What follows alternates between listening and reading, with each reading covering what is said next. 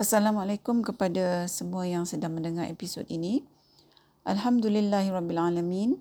Selawat dan salam buat junjungan besar Nabi Muhammad sallallahu alaihi wasallam dan para ahli keluarga baginda serta para sahabat kesemuanya.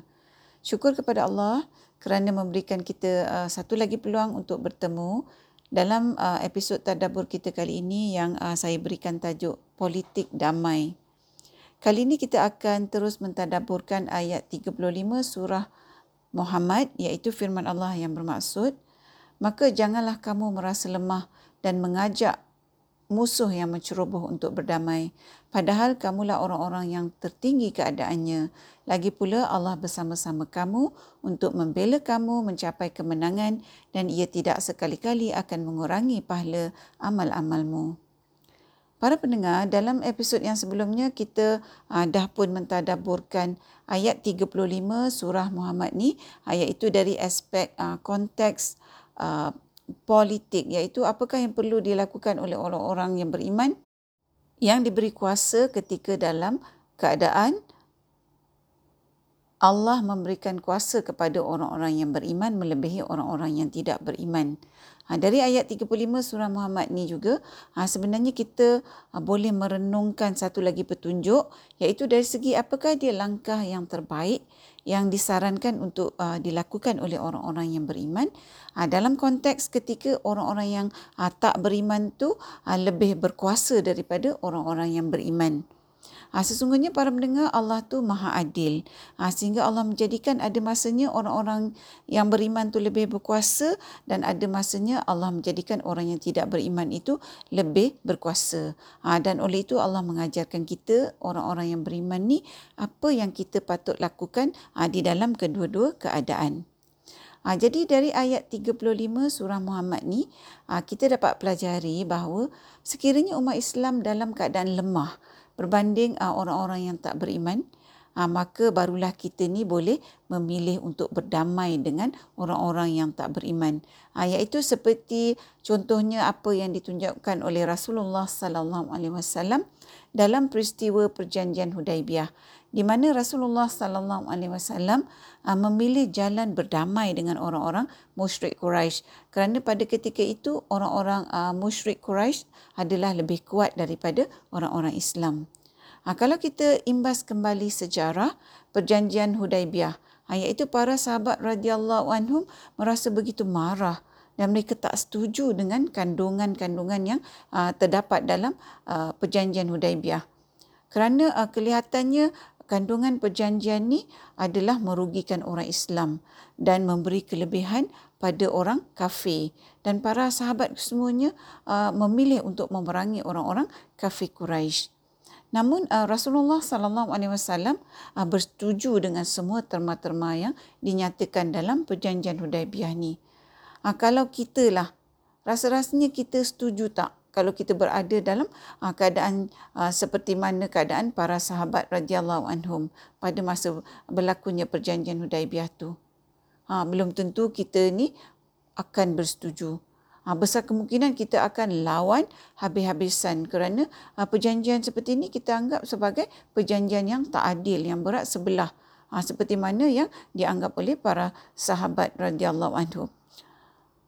Tetapi hakikatnya para pendengar, Rasulullah sallallahu alaihi wasallam adalah merupakan seorang pemimpin yang sangat bijaksana, yang melaksanakan apa yang Allah perintahkan, iaitu memilih damai dalam keadaan orang tak beriman lebih berkuasa daripada orang beriman, iaitu menggunakan strategi mengalah dengan bijak.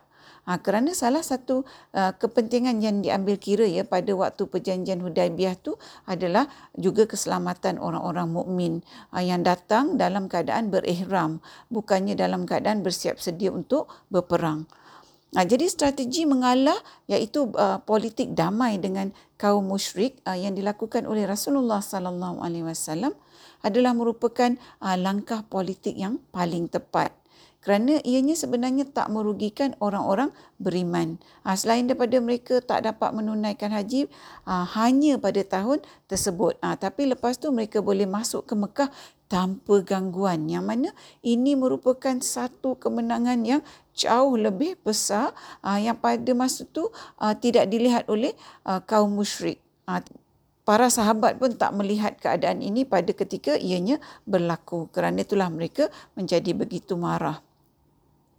Para pendengar, kita juga semua tahu bahawa sejarah menunjukkan Perjanjian Hudaibiyah yang merupakan politik damai yang digunakan oleh Rasulullah sallallahu alaihi wasallam dan orang-orang yang beriman adalah merupakan permulaan kejayaan yang besar bagi orang-orang Islam selepas sekian lama mereka ditindas oleh orang-orang bukan Islam.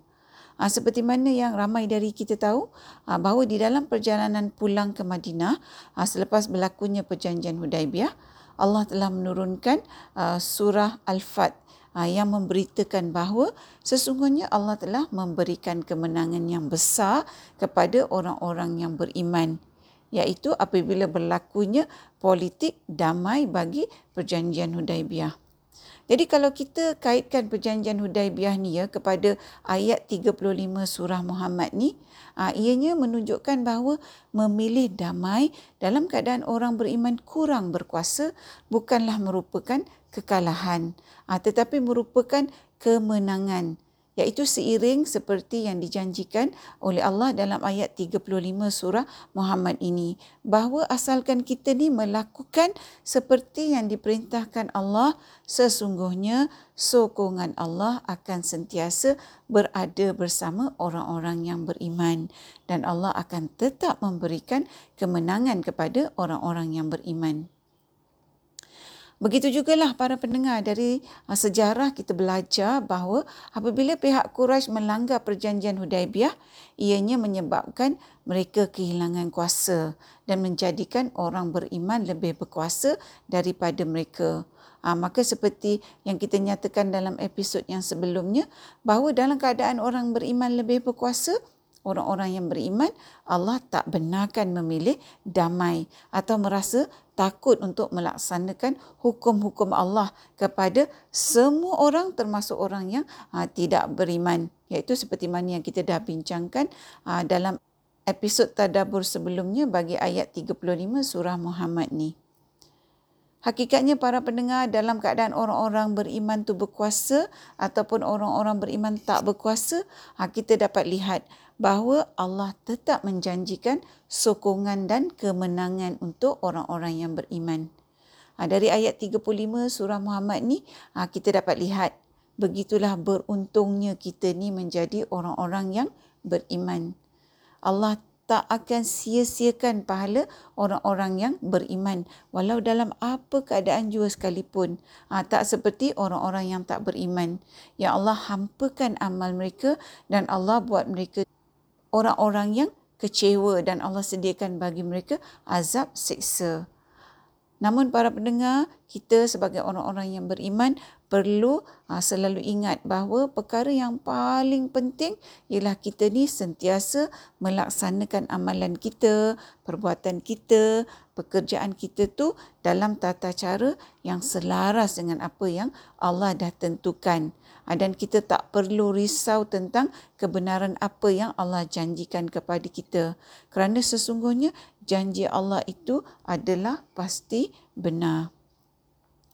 Para pendengar yang dihormati, mudah-mudahan kita sama-sama mendapat manfaat daripada perkongsian tadabbur kita yang ringkas kali ini. Moga Allah izinkan kita bertemu lagi di episod yang seterusnya, insya-Allah. Assalamualaikum. Sekiranya anda merasakan bahawa perkongsian tadabbur bersama Dr. H ini memberikan manfaat kepada anda, saya ingin mengajak anda untuk menyertai saya bergabung usaha menyemarakkan amalan tadabbur Quran dengan memanjangkan perkongsian ini kepada orang lain. Serta jangan lupa untuk tekan butang follow untuk mengikuti episod-episod yang seterusnya.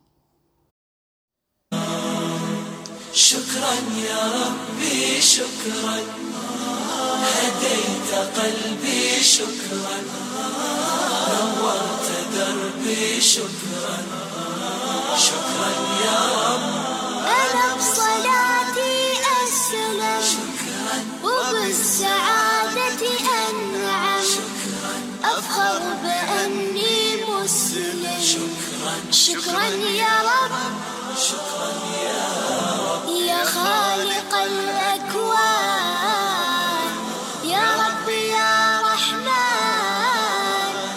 أكرمني بالغفران شكرا